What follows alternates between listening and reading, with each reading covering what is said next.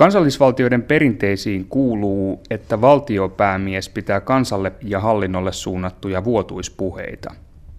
Suomessa vastaavan perinteen voi katsoa alkavan vuodesta 1935, jolloin silloinen tasavallan presidentti P.E. Svinhuvud puhui uuden vuoden päivänä radiossa kello 12 koko Suomen kansalle. Kyseessä oli kaikkien aikojen ensimmäinen tasavallan presidentin uuden vuoden puhe, jota vielä tuossa vaiheessa kutsuttiin kuitenkin sovinnollisuuden viikon avauspuheeksi. Professori Martti Häikiö, mikä oli tämä sovinnollisuuden viikko, jota Svinhuvud halusi kansakunnan viettävän? Tämä on hyvin kiinnostava tämä idea tästä, miten tämä syntyi Svinhuvudilla. Nimittäin se on pari vuotta aikaisemmin. Vuonna 1933 Suomi oli erittäin niin kuin voimakkaiden ristiriitojen repimä. Oli Lapuan liikkeen jälkimainingit, Mäntsälän kapinan jälkimainingit, oikeisto oli revennyt, IKL oli voimissaan, ja sitten taas vasemmalla kommunistit oli kielletty, ajettu maan alle ja etsivät vaikutusmahdollisuuksia sosten puolueen sisällä. Ja sitten, mikä unohtuu tänä päivänä, oli erittäin jyrkkä kieliriita. Helsingin yliopiston suomalaistamisesta käytiin siis todella kovaa, repivää riitaa. Ja niinpä vuoden 1932 itsenäisyyspäivä puheessaan kansallisteatterissa Svinhovud esitti, että näiden ristiriitojen keskellä, että entäs jos järjestettäisiin tämmöinen sovinnollisuuden viikko. Ja se järjestettiin eh, tuota, ensimmäisen kerran, siis 34 alussa, ja sitten tuota, tämä puhe oli sitten vuotta myöhemmin, siihen sitten liitettiin, että tämä sovinnollisuuden viikosta tuli tapa.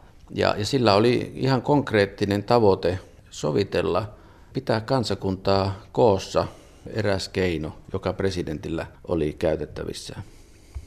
Käsittääkseni uuden vuoden päivänä 34, eli ensimmäisen sovinnollisuuden viikon alussa radiopuheen piti arkkipiispa Lauri Ingman. Niin hän oli vanha poliitikko, hänellä hän on entinen pääministeri, pitkäaikainen ministeri ja, ja vaikuttaja, joka sitten uransa loppuvaiheessa tuli tuota arkkipiispaksi että tuota, siinä oli ajatuksena saada eri kansalaispiiri, vilpitön pyrkimys rakentaa. Ja kysymys ei ole pelkästään siis niin kuin oikeiston ja vasemmiston välisestä, vaan niin kuin sanoin, kieliriita ja sitten tämä äärioikeiston ja, ja sanoisiko parlamentaarisen oikeiston välinen jännite, niin oli myös siinä taustalla. Ja sisällöltään tämä Svinhuvudin ensimmäinen uuden vuoden puhe oli melko lavea, aivan kuten presidenttien uuden vuoden puheet tämän jälkeenkin ovat usein olleet. Mutta varsinainen pääasia olikin se, että uuden vuoden puheessa maan päämies, tasavallan presidentti, esiintyi yhdellä kertaa koko kansalle ja nimenomaan eräänlaisena arvojohtajana. Ilmeisesti juuri tämä arvojohtajuus oli Svinhuvudille tärkeä asia.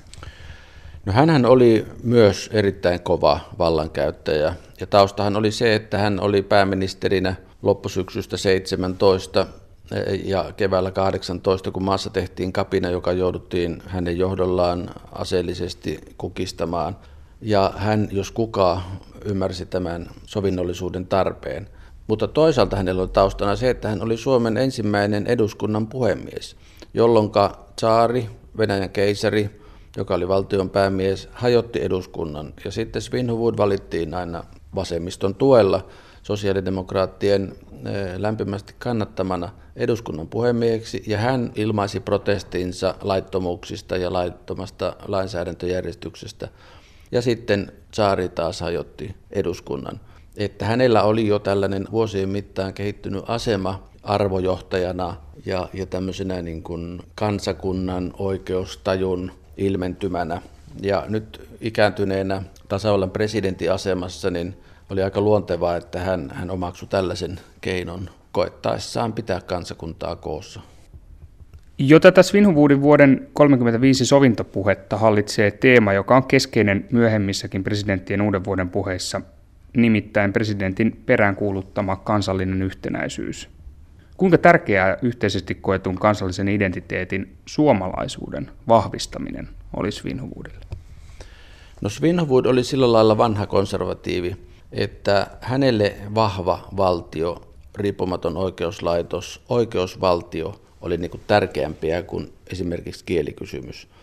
Ja kun hän oli kokenut yhden kapinan, 18 joutunut sen kukistamaan, kun hän oli kokenut toisen kapinan, Mäntsälän kapinan, ja sen muuten radiopuheellaan panemalla koko arvovaltansa peliin, ottamalla ohjat suoraan käsiinsä, komentamalla suojeluskuntalaisia puolustusvoimia, hän sai Mäntsälän kapinan kukistettua.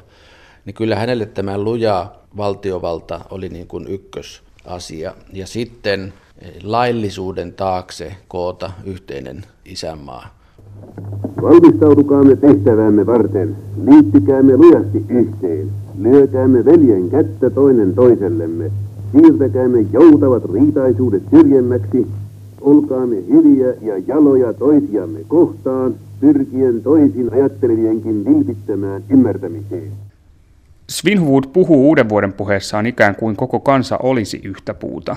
Liittykäämme lujasti yhteen, lyökäämme veljen kättä, hän kehottaa.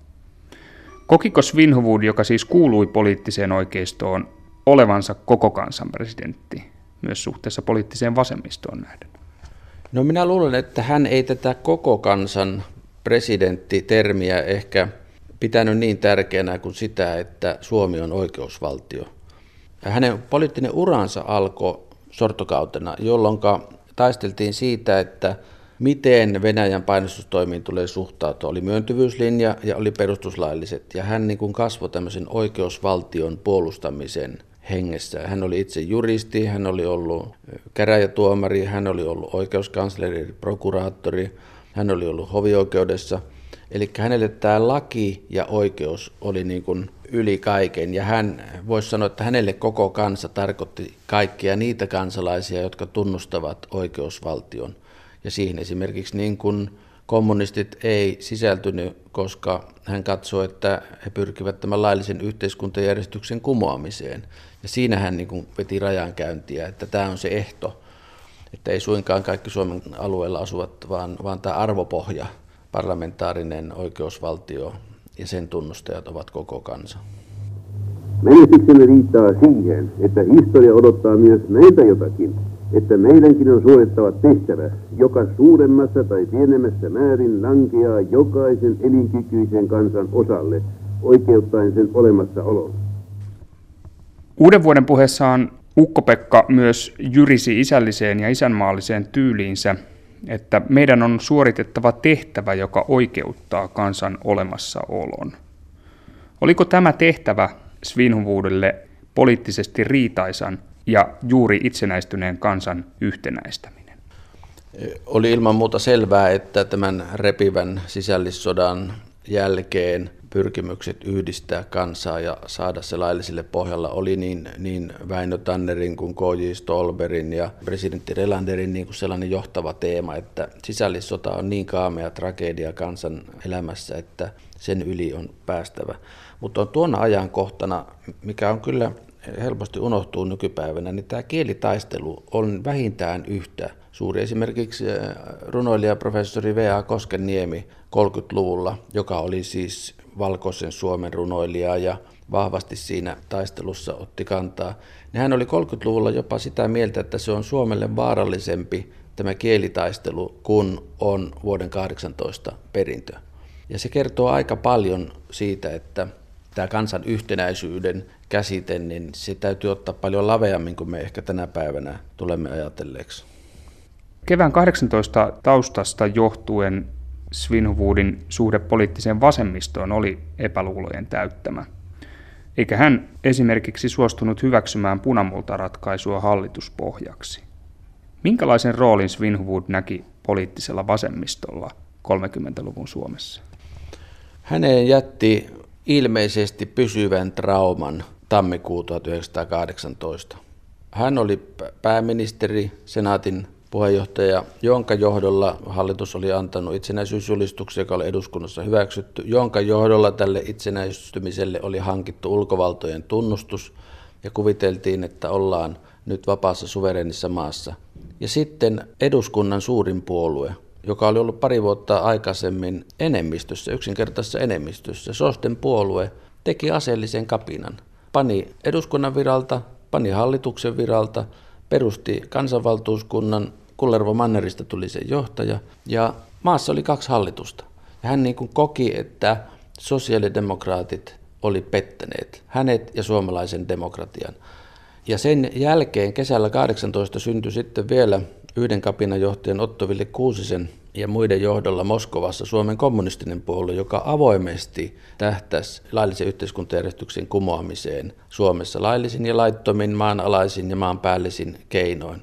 Ja hän näki tätä luokkataistelun nojaavaa äärivasemmiston solutusta ja luki kuin piru raamattua Sosten puolueen ohjelmia, josta hän kaivoi niin kuin marksilaisuutta ja luokkataistelua ja, ja epäili, että onko sittenkään niin kuin lojaalisuus riittävä. Ja erityisesti näyttää, kun lukee hänen tuon aikaisia merkintöjään ja historiaa, niin häntä epäilytti Sosten puolueen maanpuolustus, vihamielisyys, halu pienentää maanpuolustusmäärärahoja, lopettaa suojeluskuntien rahoittaminen ja tämä maanpuolustustahto, jonka hän koki niin keskeiseksi pelkästään tätä Venäjän tulevaa hyökkäystä, niin kuin sitten tapahtuikin, niin, niin nämä oli ilmeisesti niitä syitä, että hän sitten teki sen ratkaisevan virheen, voisiko sanoa oma uransa kannalta, että hän kieltäytyi ottamasta sosiaalidemokraatteja hallitukseen ja syntyi tämä Kallion hallitus. On, on jälkeenpäin helppo sanoa, että mikäli hän olisi ottanut sosiaalidemokraatit hallitukseen, niin mitä todennäköisimmin hänet olisi valittu sitten toiselle kaudelle. Ja hän palasi usein tähän ratkaisuunsa, mutta näin hän sitten teki tämmöisen ratkaisun, että hän ei sittenkään luottanut näihin silloiseen sosiaalidemokratiaan riittävästi, vaikka se oli ylivoimaisesti eduskunnan suurin puolue. Ja vaikka hän myönsi, että parlamentarismin sääntöjen mukaan niin ilman muuta ja ennen pitkää on selvää, että sosiaalidemokraatit tulee hallitukseen, niin kuin ne oli ollut 27 Tannerin vähemmistöhallitus. Mutta sekin oli jättänyt pienen trauman häneen, että hän katsoi, että siellä oli niin radikaaleja esityksiä, että tuota, hän niin kuin epäili, että mahtaako he sittenkään olla koko sydämeltään sataprosenttisesti parlamentarismin takana. Pidätte siis Svinhuvuudin poliittisena virheenä vastustaa punamultaa? No ilman muuta on sanottava, että se oli virhe, sillä jos joku puolue kansanvaltaisissa vapaissa reiluissa vaaleissa saa 78 tai yli 80 paikkaa eduskuntaan, niin kai tänä päivänä voitaisiin ajatellakaan, että tuota, sellainen puolue syrjäytetään. On kyllä muistettava, että meillä on aikoja, esimerkiksi 66 eteenpäin, jolloin kansallinen kokoomus, kristillinen liitto, Suomen maaseudun puolue sai voittaa vaaleissa ihan kuinka paljon tahansa, ja ne oli etukäteen presidentin toimesta suljettu hallituksen ulkopuolelle. Ja vasta niin kuin presidentti Kekkosen väistyminen avasi näille puolueille. Mauno Koiviston suuri työ oli se, että hän niin kuin normalisoi tämän parlamentarismin. Että tämä diskriminaatiopolitiikka niin ei suinkaan jäänyt tähän Svinhuvuudin ratkaisuun. Kekkonen siis toisti Svinhuvudin virheen? No oli virhe tai ei, se oli Kekkosen keino pysyä vallassa, että hän kavensi ja valitsi itse ne puolueet, jotka häntä tukevat. Jos ne tukevat häntä ikään kuin ehdoitta, niin hän sitten ottaa ne hallituksia ja piti tämmöistä ehdollista luottamusta ja se oli hänen vallankäyttönsä keino. Ja, ja sitä kautta hän pysyi vallassa niin pitkään. No puhutaan seuraavaksi hieman Svinhuvuudista joukkotiedotuksen ajan poliitikkona.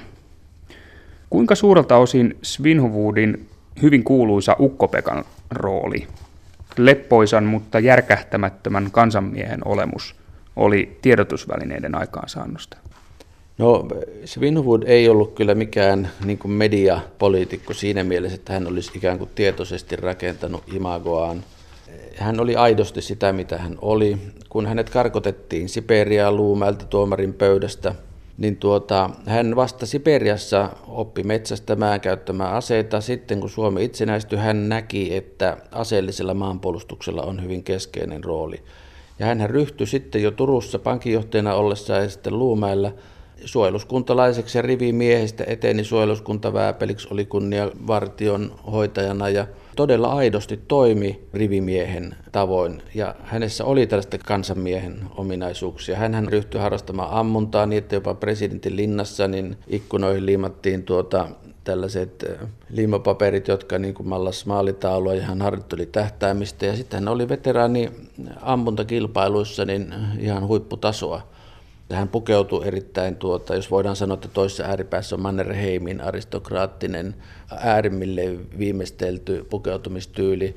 Ne Svinhuvud tähän sarkatakissaan ja kansanomaisuudessaan niin oli aito oma itsensä, voi sanoa tämmöinen maalaisukkotuomari, ole hänen se perusolemuksensa sitten vanhoilla päivillä. Se tosin peittää alleen sen, että Svinhuvud oli huomattavan älykäs ja taitava ja taktisesti eh, kykenevä, että ajatus siitä, että hän on tämmöinen kansanomainen maalaisukko, niin ei kyllä tarkoita sitä, että hän olisi, olisi niin kuin tuota, tyhmä ja yksinkertainen ja huiputettavissa, voisiko sanoa vielä pikemminkin päinvastoin.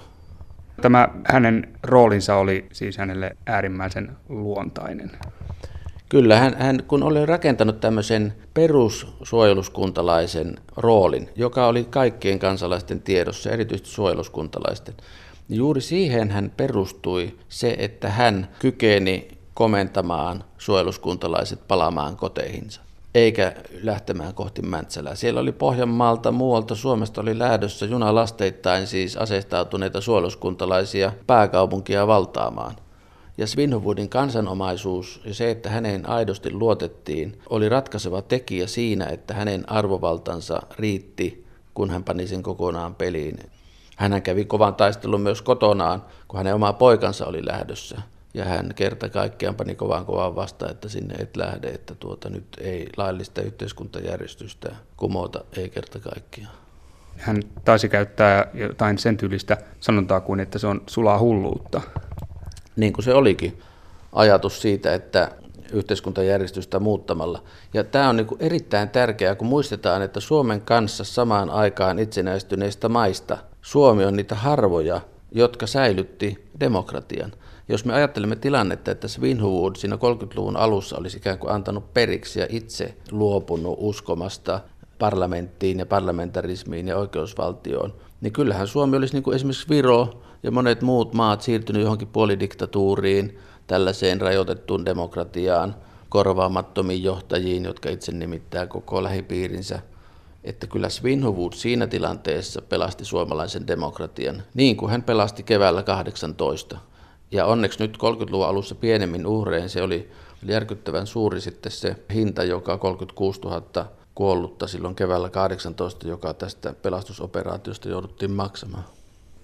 Yleisradion kymmenvuotispäivänä pitämässään puheessa Svinhuvud korosti radion merkitystä Suomen kaltaisessa harvaan asutussa maassa ja nimenomaan kansallisen yhteenkuuluvaisuuden rakentajana – Korostaessaan radion nykyaikaisen viestintävälineen merkitystä Svinhuvud näyttää olleen 30-luvulla varsin moderni massatiedotusajan poliitikko samalla tavalla kuin hänen aikalaisensa Yhdysvaltain presidentti Franklin D. Rooseveltkin oli. Vai kuinka? Kyllä, kyllä Svinhuvud oivalsi sen, että johtavan poliitikon täytyy kyetä keskustelemaan kansan kanssa, vaikuttamaan kansaan merkittävillä puheilla, kontakteilla. Hänellä oli myös virkamiestausta. Hän oli ollut lainvalmistelukunnassa ja tällä lailla, mutta hän oli poliitikko ja poliitikko toimii kansanjoukkojen myötä. Ja, ja tämä on hyvin kiinnostavaa tämä nykyään, kun Suomessa keskustellaan valtion päämiehen valtaoikeuksista.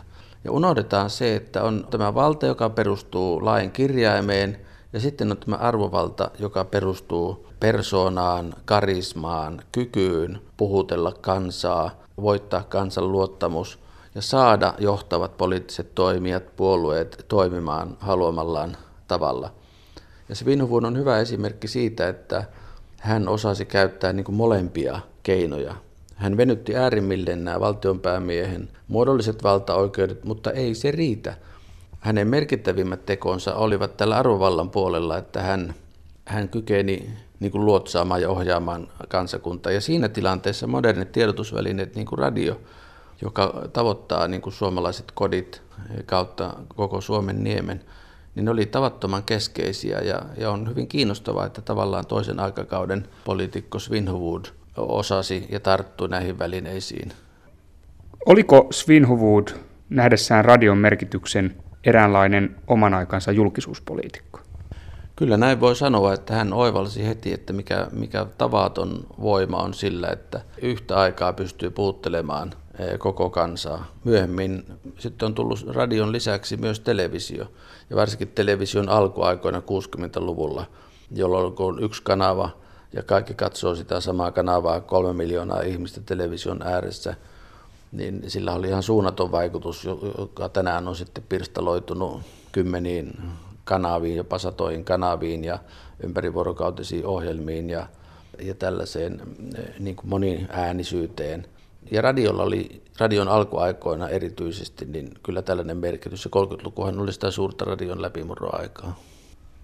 Puhumme tässä professori Martti Häikiön kanssa kaikkien aikojen ensimmäisestä tasavallan presidentin uuden vuoden puheesta ja sen pitäjästä P.S. Vinhuvuudista. Tätä käsittelyssä olevaa Svinhuvuudin ensimmäistä uuden vuoden puhetta pidetään Yleisradion vanhimpana omana ohjelmatallenteena. Asia oli nimittäin niin, että vuoden 1934 lopulla Yleisradio sai käyttöönsä ensimmäisen pikalevyjen äänityslaitteen – joka ensimmäistä kertaa mahdollisti radio-ohjelmien tallentamisen. Kyseessä oli mullistava uudistus, sillä tuohon saakka kaikki radiolähetykset olivat olleet suoria lähetyksiä.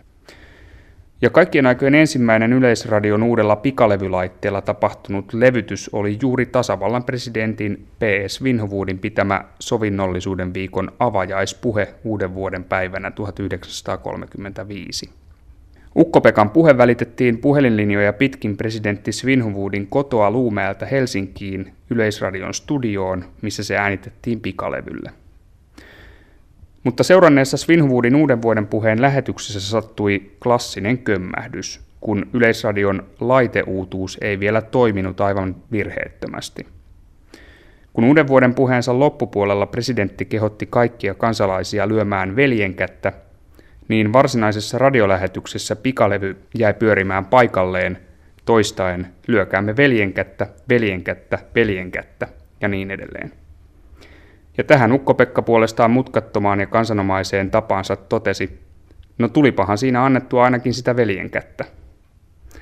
Professori Martti Häikiö, vaikka poliittisesti Svinhuvudia monet pitävät varsin jakavana presidenttinä, niin ilmeisesti Juuri hänen kansanomainen leppoisa olemus saavutti hänelle poliittista kannatustaan huomattavasti laajemman kansansuosion, vai kuinka? Hänellä oli hyvin laaja kansansuosio ja hän oli hyvin tunnettu, mutta se oli eri asia kuin, että oliko hän poliittisesti hyväksyttävissä.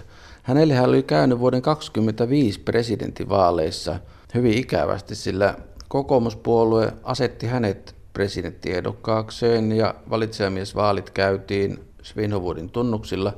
Mutta sitten kun oli varsinainen valitsijamiesten kokoontuminen, niin puolueen valitsijamiehet hän tiputtivatkin Svinhovuudin sivuun ja ottivat professori Huuko Suolahden puolueen puheenjohtajan ehdokkaakseen. Ja oli tästä kyllä aika pahoillaan, sillä hän sanoi, että ratsastivat hänen nimellään ja sitten vaihtuvat hevosta kesken tuota kauden. Mutta hän oli sillä lailla pragmaatikko eikä niin kuin oma ura ollut hänelle tärkeintä.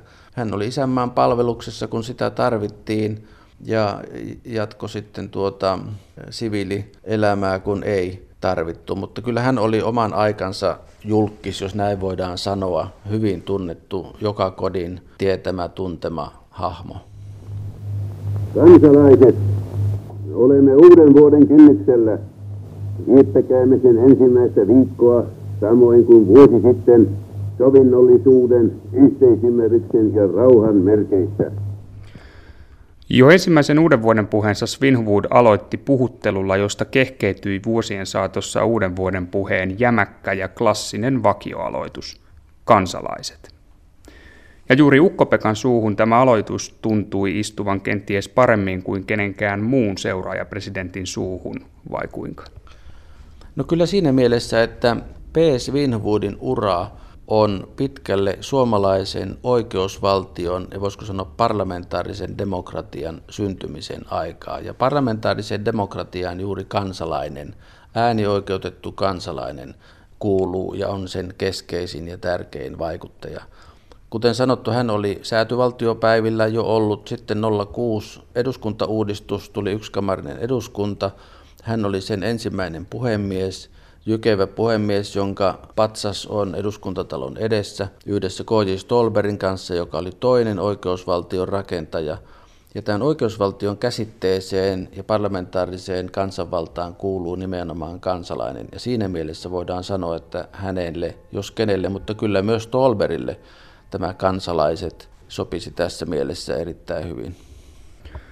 No presidenttinä Svinhuvudista ei kuitenkaan koskaan tullut poliittisesti koko kansan presidenttiä.